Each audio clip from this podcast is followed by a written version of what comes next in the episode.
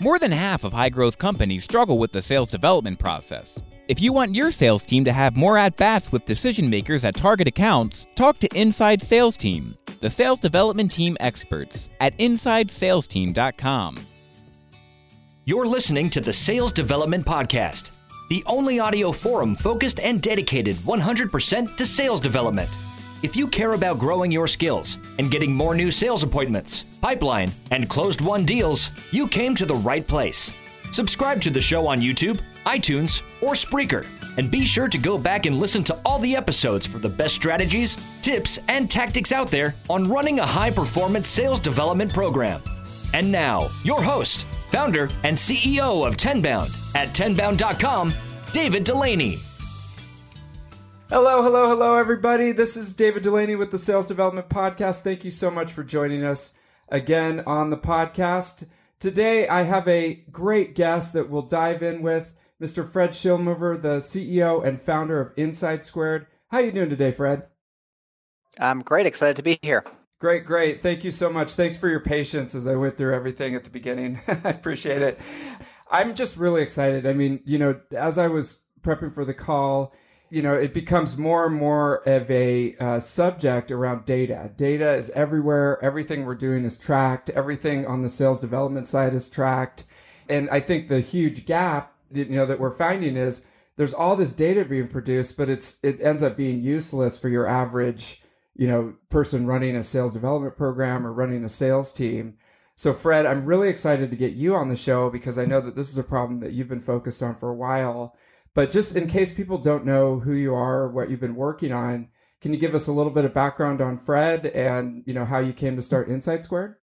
Yeah, absolutely. Happy to. So, you know, came up with the idea uh, when I was actually working at Salesforce.com. So, just a quick background of what InsightSquared is. InsightSquared is a sales intelligence company, and the sort of the easiest way to describe it is we have pre-built all the reports you wish Salesforce.com had you know another way to think about it is if you had the best sales operations team on the planet with limitless amounts of time they would build all of the reports and analytics that insight squared has out of the box and I realized when I had spent time earlier in my career at Salesforce that they were, you know, an amazing, innovative company, well resourced, uh, and yet had these challenges in the reporting and analytics space.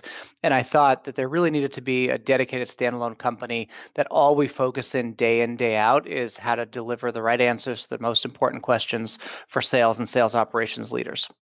Excellent. Okay. Yeah, I know. I, you know, just I kind of know enough about Salesforce to be dangerous and could cobble together reports and dashboards, but it's very surface level, it seems. And, and, and that seems like, you know, you identified that several years ago and, you know, set out to solve this problem. So why data and, and, you know, why the solution that you're providing? Yeah. And, and just on that last point, I mean, you know, eventually what happens with the reports that you just described that you can cobble together is they get exported to excel and that's where folks like you know myself eh, you know in in my former career sort of in an analytical function i spent all my time putting together excel reports and you know incredibly time consuming error prone and kind of hard to read. So I, I think that that's part of the, the the problem that we aim to resolve. And i think there's been a huge trend. I mean sales development as a career i think has really taken off off. There's been this huge trend over the last, I'd say, 10 years where sales has gotten a lot more data driven. And the reason is this broader trend in the industry that, that I would characterize as consumerization of IT, meaning technology that was once only available to large companies at very high prices is getting packaged and sold, you know, more efficiently at lower prices and what's that that's done to the sales industry is moved it largely from you know field sales with you know folks driving around in cars and you know selling things face to face that still happens. But over the last 10 years it's been this huge shift to inside sales as a, as a career as uh, sales cycles have compressed and gotten shorter as prices for things have come down and, and you, you know you can't afford in the sales process to fly around the country and do the steak dinners and all the traditional things that, that you associate with sales. So that as that cost of sales compressed. And as technologies like salesforce.com like insight squared and lots of the other sales enabling technology like you know we're talking over voice over ip now that's that's a great example have enabled us to do what we used to have to do face to face to do over the phone And as that's happened, obviously, there's been ways of, of optimizing the process, division of labor between account executive and sales development. But in particular, relevant to Insight Squared, was just a lot more observations that we can make. So, where we had no idea what the salesperson was driving around in his or her car, flying around the country was doing, we can measure very carefully the you know all aspects of the sales motion that we do in an inside sales shop. And because the cycles are shorter and because the cycle we're a little bit more tend to be a little bit more transactional there's more transaction volume we're able to iterate and improve the process much more quickly. So you know five ten years ago i don't think you actually could be as data driven a, a sales organization as you can be today. You know i used to tell people you know when we founded insight squared so we started in 2011.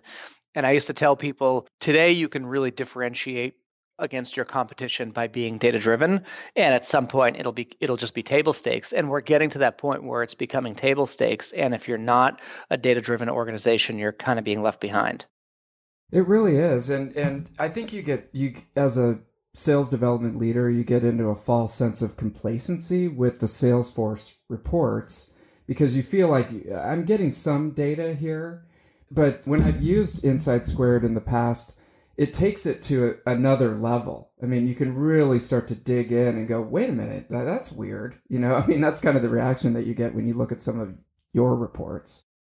Yeah. I mean, look, you could push in one place in the sales process and and not necessarily have the, the same reaction down the funnel. For example, you know, we used to drive our entire sales development team off of uh, one metric, this metric of meetings attended. And that's great. And we, we did a lot of work to try to increase the amount of meetings attended. What we saw is when we the harder we pushed on driving meeting attendance, we would impact downstream conversion. And it's hard to see that through just sort of a, a one dimensional uh, report. You have to have a comprehensive view of your entire sales process and you have to see those dynamics. What, what are the key drivers uh, of, of your sales process? And for us, you know, there was a, there was a level of activity uh, pre meeting, there was the meeting, and then there was everything that happened after the meeting. And you could see when you push really hard in one area, maybe past the point of diminishing returns you actually negatively affect the rest of the process. So you need, you do need that depth of visibility. You can't just look at something from one angle. Yeah, exactly. Because if if I think about it in sales development, big picture, there's there's kind of four quadrants of of the kind of funnel process. There's the activities that the reps are doing every day. There's the appointments, like you mentioned, and then there's the pipeline that comes out of the appointments, and then there's the revenue that closes from from those those appointments. And I think that the the a majority of the sales development leadership out there, they're really looking at those four metrics only on a surface level and saying, how come it's not converting better? You know, and then they, they it's very difficult to dig in and and figure out, you know, what ex- exactly is going on. Would you agree? Yeah, and and yeah, so as soon as you establish that that problem that you just described, okay, you know, we increased the amount of meetings, but we've decreased the amount of quality pipeline. The next question you're going to ask is why? And the way to start uh, diagnosing why is to sort of, you know, slice and dice to see if there's a particular trend that you're seeing. Has, you know, when did this decline start? Was there a point in time where you changed a sales process or, you know, a competitor introduced a new product to the market? Or was it around the time when, you know, you hired a certain number of folks to the team, in which case you may want to start looking at it from a different perspective and slice it by tenure of team member. So, you know, really being able to look at your data from lots of different perspectives, sort of at the click of a button, is important to diagnose that problem because it's a hard one to solve. And when you, you know, when you sit down with the sales development leader or whoever, you know, is running the sales development process at, at your company, how, how do you guys go about building the initial hypothesis of, okay, here's what we think we're going to do, and then we'll, we'll test it with the data. And that's probably a couple of years ago. Now you've got, you've got everything all set up, but how do you guys sit down and work out the goals for the sales development program? And how, how do you work with the leadership to to to build that? Yeah that's a that's a great question. I mean we, we come at it from from the two kind of obvious angles top down and bottom up. Meaning you know, we have a certain revenue target for our company, and that's been set, you know, outside of the sales development process by, you know, growth needs of the business, our investors, how much we intend to spend in marketing and R&D. These things all have to balance out. So, you know, we have a top-down goal that's set. We also then look at it from the bottoms up, which is based on our historical performance. What is it going to take from the team in order to meet meet in the middle and, and hit this goal. So we look at, you know, activity ratios and we look at capacity. So, you know, with the with the ratios, for example, of call to connect and meet call and connect to meeting scheduled, meeting scheduled to meeting attended. So look at that defect rate or that drop off between when we schedule and actually attend. And then, you know, when we actually enter a qualified evaluation and then win the deals, we look at all those funnel funnel metrics. We look at our average sale price. We look at our cycle time, our sales cycle, and put all that together and say, okay, what would we need to do in terms of activity levels, so the goals, the quality of those activities. So how do we maintain that downstream conversion? And then the capacity you know how many people would we need? We, we can't you know book 12 hours of work per day for people or, or we're going to drive our team crazy and set ourselves up for failure. So there's also a capacity planning portion of this which is how many people do we need on the sales development team?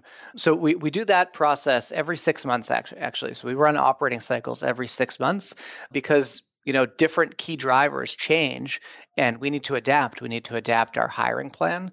Maybe we need fewer bdrs because we're doing better. Maybe we, we need to hire more people on, on the sales development team because you know a downstream factor uh, changed. And a lot of times more than one thing moves. So the example i just gave you where we increased the uh, activity rate. So we increased the activity rate as a result got more meetings but got lower quality pipeline and had worse downstream conversion. At the same time we had done another change in our business where we actually shifted the focus a, a little bit and uh, added larger accounts to our prospecting pool. And as a result our average sale price went up and balanced the whole equation. So it's a you know essentially it's like a 10, var- 10 variable algebra equation. And our job is to is to balance it out so that we hit that top down number Excellent, excellent, and and this is I'm so excited to talk to you about this. This is. I, I was really excited to get you on the show because I I think that you know your your average CEO at a high growth company, you know, maybe doesn't spend as much time on the sales development function. It's kind of seen as an entry level position or you know it's kind of an afterthought but I, I, you know obviously i run the sales development podcast so i think that it's super critical it's super important and you really have to peel back the onion in, in, the ways that you're describing to make sure that it's working correctly.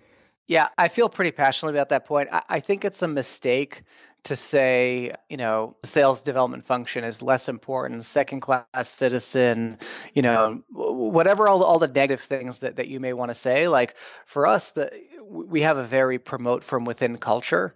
So when I look, uh, we call them BDRs. I know it could be SDRs or BDRs, but when I look at our our, our BDRs, these are the future leaders and stars of our company. You know point one like if, if you look at you know our sales leadership team it's comprised entirely of people who joined the company as a bdr or maybe as an account executive and, and then got promoted from from within.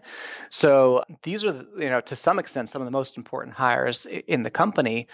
And then the other point is like for us sales pipeline is is the lifeblood of the company. Like if we don't have sales pipeline we suffocate we die and the sales development team is at the center of pipeline generation. These should be the this should be the group that we elevate and spend time with. So i, I know a lot of folks you know they've got president's club and you know we do we do i take the the folks that that are high quota achievers out for dinner every quarter and that kind of thing.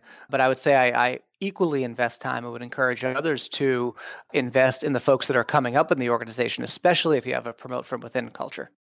I love it. I love it. I've got total i think it's like cognitive bias or something like i, I wildly agree with everything that you're saying and and I think it's terrific. And actually we just did the sales development conference in September and and that, that you know I, I mirror a lot of those thoughts in the keynote. So eh, I know that you guys just did a, a great conference. I was watching a couple of the videos. I think they were almost at the same time but I mirror a lot of those thoughts. I completely agree. And and you know what I'm curious about is your your average sales development manager who's who who maybe doesn't have as much support from the C level as as a forward thinking company like you. You know, how do you organize the people to support this every six month analytical cycle as far as sales operations people, uh, sales BDR manager, VP of sales. How do all the people work together to get you all that information so that you can make a decision moving forward? Uh, so I, I, think you mentioned sales operations. There's a reason why why Ramp. So you mentioned Ramp. We, we held it in August. It was the first it was the first conference focused exclusively on the sales operations profession. And I think similarly to sales development, where sometimes sales development doesn't get the credit that they deserve for the pipeline and sort of this lifeblood that I talked about they're generating, sales operations similarly doesn't get the credit they deserve for how strategically important they are to a business. And the goal of RAMP was to elevate the sales operations profession and, and that career and the and the folks who are in it. So at Insight Squared, sales operations reports to finance and sales operations is at the core of this every 6 month cycle. It's a process that we run with our board of directors. So we we update our operating plan every 6 months instead of annually the way many companies do. And the effort is led by the sales operations function that provides all of the dashboards, provides all the information, in particular makes sure that the data is structured correctly. One of the mistakes that I see companies, and you know, we, we've fallen victim to this as well, making is they don't decide the questions they want to ask ahead of time. And as a result, when they want to ask them after the fact, they're unable to because the data is not there. And what that does is vastly raise the cost of asking the question. So the way I would describe it is you may incur a 10% operational overhead by having these discussions a priori and saying, what are the things that we're going to need to know in order to set our next operating plan? And how do we structure the data? And maybe we'll have to add a little bit of process. We have to check another box or, you know, fill in another field ahead of time. That is a lot cheaper than after the fact realizing, you know what, we have to understand if there's a correlation between this marketing campaign being run and a higher conversion rate of, of prospecting to pipeline and the data is not structured correctly and now you have someone hand picking through 10,000 records uh, in mind numbing exercises to answer a question that you could answer in 30 seconds of course with tools like insight squared if you had the data structured correctly. So you know sales operations plays a crucial role in sort of helping with set sales strategy and then making sure the data is correctly so that we can support the sales and sales development team in you know in this semi-annual planning cycle but also in their day-to-day efforts.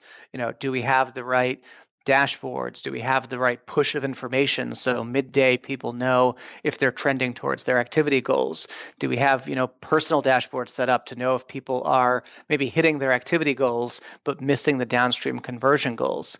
If you want, we can also talk about compensation as we've done a lot of work to align our compensation with the outcomes that we want a little bit further downstream. But sales operations plays a critical role as sort of a service bureau definitely in the semi-annual planning process, but also in the sort of daily and monthly cadence uh, of of the entire sales organization.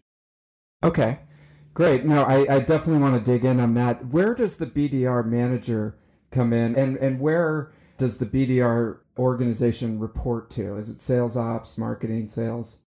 For us, it's it's sales, and it's clearly sales for us because they are the future account executives of the organization. So the way I often describe the BDR role is it's a 12 to 18 month interview and dur- dur- during that time so for example we, we, we introduced uh, new, new sa- internal sales certifications for our team recently.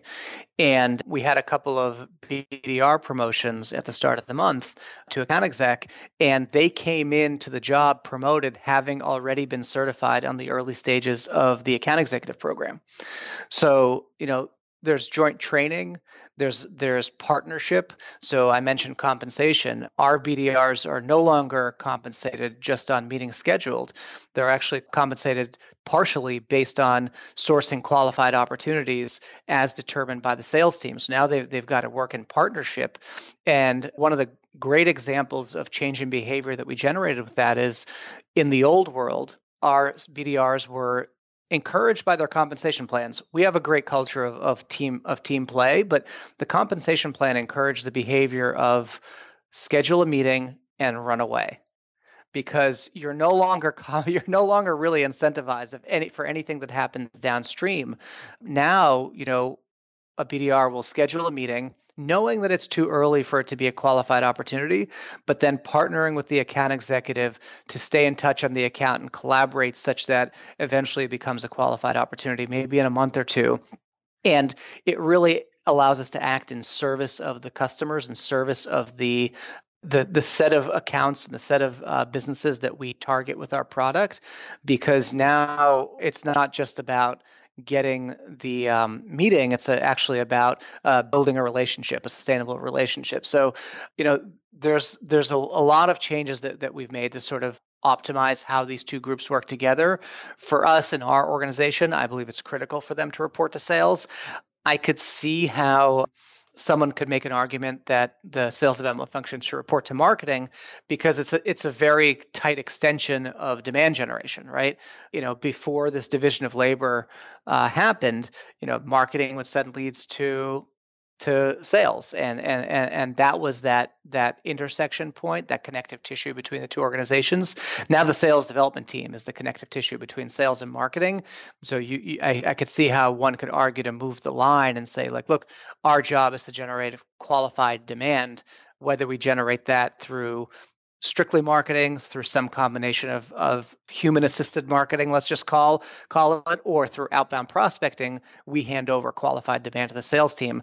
But i think from a career perspective it makes it makes a ton of sense for them to feel like they are part of the sales organization and part of that part of that future career track Inside Sales Team fully integrates with clients. CEO of DiscoverOrg, Henry Schuck, partnered with us, and we've generated over 25 million in new business revenue. They are firing on every best practice for running a sales development team. Learn more at InsideSalesTeam.com. Yeah, that makes sense. I mean, there, there's uh, that's that's been kind of the tastes great, less filling. You probably don't know what that is, but that's uh, old guys that are on the line. It's a it's a constant debate well, that goes you happen to have caught me on my 41st birthday, so I actually I, I, I do know I do know what that means.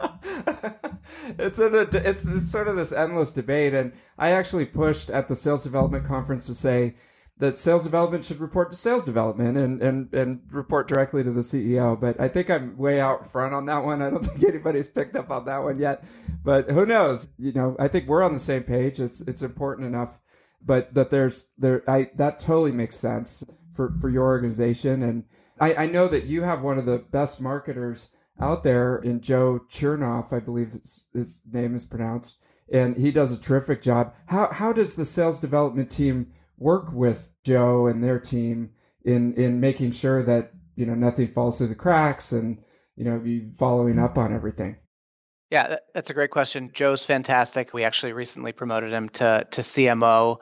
He's helped us go through a real transformation in the way that we do marketing and it's funny to hear marketing leadership and sales leadership talk about one another because it's it's it's beyond sales and marketing alignment. I think uh, we have a bit of a of a love fest here, where Joe would say. By the way, we have two Joes. So Joe would say, you know marketing is in service of sales and what he means by that is the transition that he's led here to account-based marketing where look we, we, we serve a very specific set of businesses at insight squared we serve technology companies. By and large we, we have a lot of customers that aren't tech but you know salesforce has a lot of technology companies. As a result we do. We have some specific analytics like saas analytics that serve tech companies and we serve the salesforce.com ecosystem. So rather than just marketing to the whole world who won't necessarily benefit from our products and by the way we'd be wasting a lot of our airtime and marketing capital doing that we have a really targeted set of accounts that that we're that we're trying to educate about what we can do for them. So he's shifted us into this account-based marketing world. As a result, it's very rare now that we have a true marketing sourced or sales sourced opportunities. We actually eliminated that concept from our lexicon. And, you know, we go out and we we work a pool of accounts together in sales and marketing.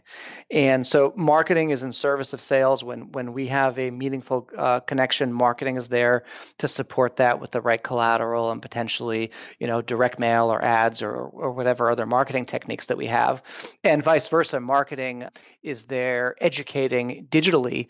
Or you know in the case of events we have a huge presence at dreamforce that encourage people to come visit us there and and, and at SaaStr next next february educating uh, the market and then passing that that demand off to uh, to sales. And it's critical that there be an SLA established between sales and marketing such that this very valuable very expensive demand that we're generating in marketing is is is properly uh, serviced and responded to. So and vice versa you know in sales the mantra is folks we have an obligation to our marketing team for all of the work that we do to have extreme responsiveness. And if you think about it why would you as a sales development person want to reach out to someone cold versus talk to someone that, that marketing has educated and has has expressed some intent or interest. So I, I think we, we've got incredible alignment, but eh, but part of that comes to the fact that we run account based sales and account based marketing and work very hard to align the two. Excellent. I, I appreciate that, and it's it's interesting. We're we're actually about the same age, so happy birthday, by the way. I missed that. Thanks. uh, you made it another year. Congratulations. But I was going to say, you know, if you've been around for a while, you know, a few years ago, a position came out called the chief revenue officer, you know, who was supposed to be in charge of the whole funnel from marketing to sales to customer success. But then when you actually in practice and you start working with them, they're usually glorified VPs of sales who just have a fancy title because that's what you had to do to get them on board. But, you know, it seems like really forward thinking, cutting edge companies like yours that especially have a handle on the data and how it all flows. You know, it, the whole thing is kind of morphing into this one continuous, you know, I don't know what to call it. It's like a like a grist mill of of of, of accounts and people and conversations and customers, and then you know keeping them happy. It, you know, just yeah, you, you know right? what it is is it's the industrialization of this of sales. It's the industrialization of the way, in particular, software companies operate, mm. and it's it's a it's a maturation. Like we, we've gone from a world where everything is done in this sort of artisan artisan craft and by, by definition less efficiently to uh, realizing that there are a lot of economies of scales and efficiencies that can be gained if, if we're thoughtful about the process end to end and as in particular for recurring revenue businesses like cloud like saas companies you can't afford to you know sell sell shelf, shelfware anymore. You have to think about the the customer end to end.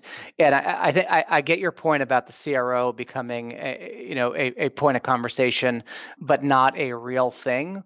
I, I agree with you. I think that there's a fundamental different skill set between a sales leader and a marketing leader behind the, the, the, work that marketing does and the, the work that, that sales does. Sales is much more human capital intensive at that adds to my point about why sales development should sit with sales.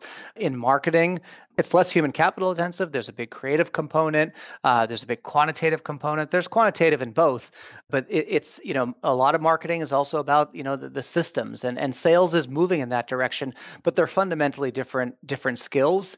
And i think the idea behind the cro as a head of sales and marketing what was really behind that. It was just a really simple way of expressing the fact that sales and marketing need to be aligned and marketing could no longer be about brand and you know marcom and and that type of thing. With the advent of digital marketing marketing has become part of that same like you said gristmill i'll, I'll call it assembly line. And and i think i think customer uh, you know i'll say something i'm not sure everyone would agree with. I'd say i think customer success is is this is the same thing. I don't believe customer success is a discrete department. I don't believe that you should have two revenue organizations in the same business, you know, one managing new business, one managing renewals. But what I do believe is the fact that customer success is growing as a movement is underscoring the fact that you can't you have to think about the entire customer lifecycle and the fundamental job of sales will change you know our our sales teams sit in groups and pods we call them with our customer success managers our account executives are compensated on leading indicators of customer retention our sales managers are comp- compensated on uh, net ARR added, not just on how much, how many new logos or how much new dollars did you sell, but how did you, how much did you sell on top of whatever you lost. So I think that's another example, like the CRO, where there was an idea or a movement that that, that came out to symbolize the fact that you know marketing was changing and it has to be aligned with sales and sales has to change in that we have to think about the entire customer lifecycle and building long-term relationships yeah, exactly. I mean, it just reminds me. I always talk about this on the show, but the the goal by Elihu Goldratt or whatever his name is. It's uh, it's the you know pro- theory of constraints, and and really, what's the, what's the end goal? It's to it's for a business not to be crass, but it's to bring in the bucks and, be able to report back that we're bringing in the bucks and we're going in up and to the right. So if if there are constraints, which the connective tissue is broken between these things, the goal is to remove those constraints, and so it's it's a becomes a revenue process. It, everyone's going to get. You're still going to get your VP title. You're still going to be VP of sales, VP of marketing, VP of customer success. Don't worry, we're not going to take that away from you. But if you look at it from you know uh, the big picture point of view how do we remove the constraints throughout the process and keep moving the revenue up and to the right and and in that in that way we kind of have to blow up the silos that that you know are have are their legacy they, they they don't fit in anymore in especially in the world that you play in so yeah, the whole the whole assembly line has to work in in order. Actually, something you just uh, mentioned resonated with me. One of our investors once said to me, "Fred, businesses only fail for one reason: that they run out of cash." So yes, at the at the end of the day, that that that is our collective job. right, very good. Fred, this has been so interesting. I, I, I know that you mentioned, I want to ask you what's next for you, what you're excited about, and what you're working on right now. You mentioned a couple of big events that are coming up. What what's coming up? What are you excited about? What's next for you? One of the things I'm most excited about is a new product that we've announced called Signals. And uh, it relates to our conversation in the sense that rather than forcing people to go into the system and ask the question, we're going to ask the system the question and push the answer. And it's all around enabling people to do their job better with less work. So the product is called Signals. It's pushing pushing uh, insights out of our application rather than having to have you go in and, and, and search. And I think that is sort of we're seeing this evolution of analytics go from, you know, the very simple spreadsheet or spreadsheet like analysis to the deeper analysis that InsightSquared has become uh, known for to you know, not necessarily artificial intelligence. I think that label is slapped on things a, a, a, little bit too often. But this idea where the apps enable you to do your job better and push information to you, that's something I'm I'm I'm incredibly excited about. You know, also we launched a product, you know, less than a year ago called Slate, which is taking off for us, which is expands the ability of InsightSquared for customers to write reports and do analytics that are perhaps not covered in our library. They're idiosyncratic to their business that they want to expand to other data sources that that you know other than Salesforce.com, like their marketing system, like their finance system, like their customer service system. So we have a lot of product expansion that, that we're doing that I'm pretty excited about, and you know overall company and, and team development. That this is our biggest presence at at Dreamforce. You know, last year we were a bronze sponsor. This year we're a platinum, gold, and silver sponsor. So I, I think that that's symbolic of the progress that we're making as a company. So uh, pretty excited about that. That's super exciting. And and you you made me think. I got one other question for you. When should someone bring in a sales ops person at their company? Is there is it when is it too early, too late? Uh, you know, that's a fantastic question, and I think it's I think it's fantastic because the, the answer is changing dramatically. And this is again goes back to one of the reasons why we started the Ramp community, why we you know had a conference that was focused on sales operations. You know, five ten years ago we didn't see the, the volume of, of, of folks in sales ops that we do now and we certainly didn't see them in, in earlier stage companies so I, I think there are two factors that i would consider as to when to bring in sales operations. One is, you know, the scale and complexity that you are today, and two is where do you think you're headed? So, you know, at a certain scale, when your processes are, are complex enough, when you have this division of labor, so if you have a uh, you know a marketing demand gen, a sales development, and account executive team, there's instrumentation and, and systems that need to be put in place to make sure that you're getting you're setting your team up for success and you're getting the right amount of return on, on a very expensive investment.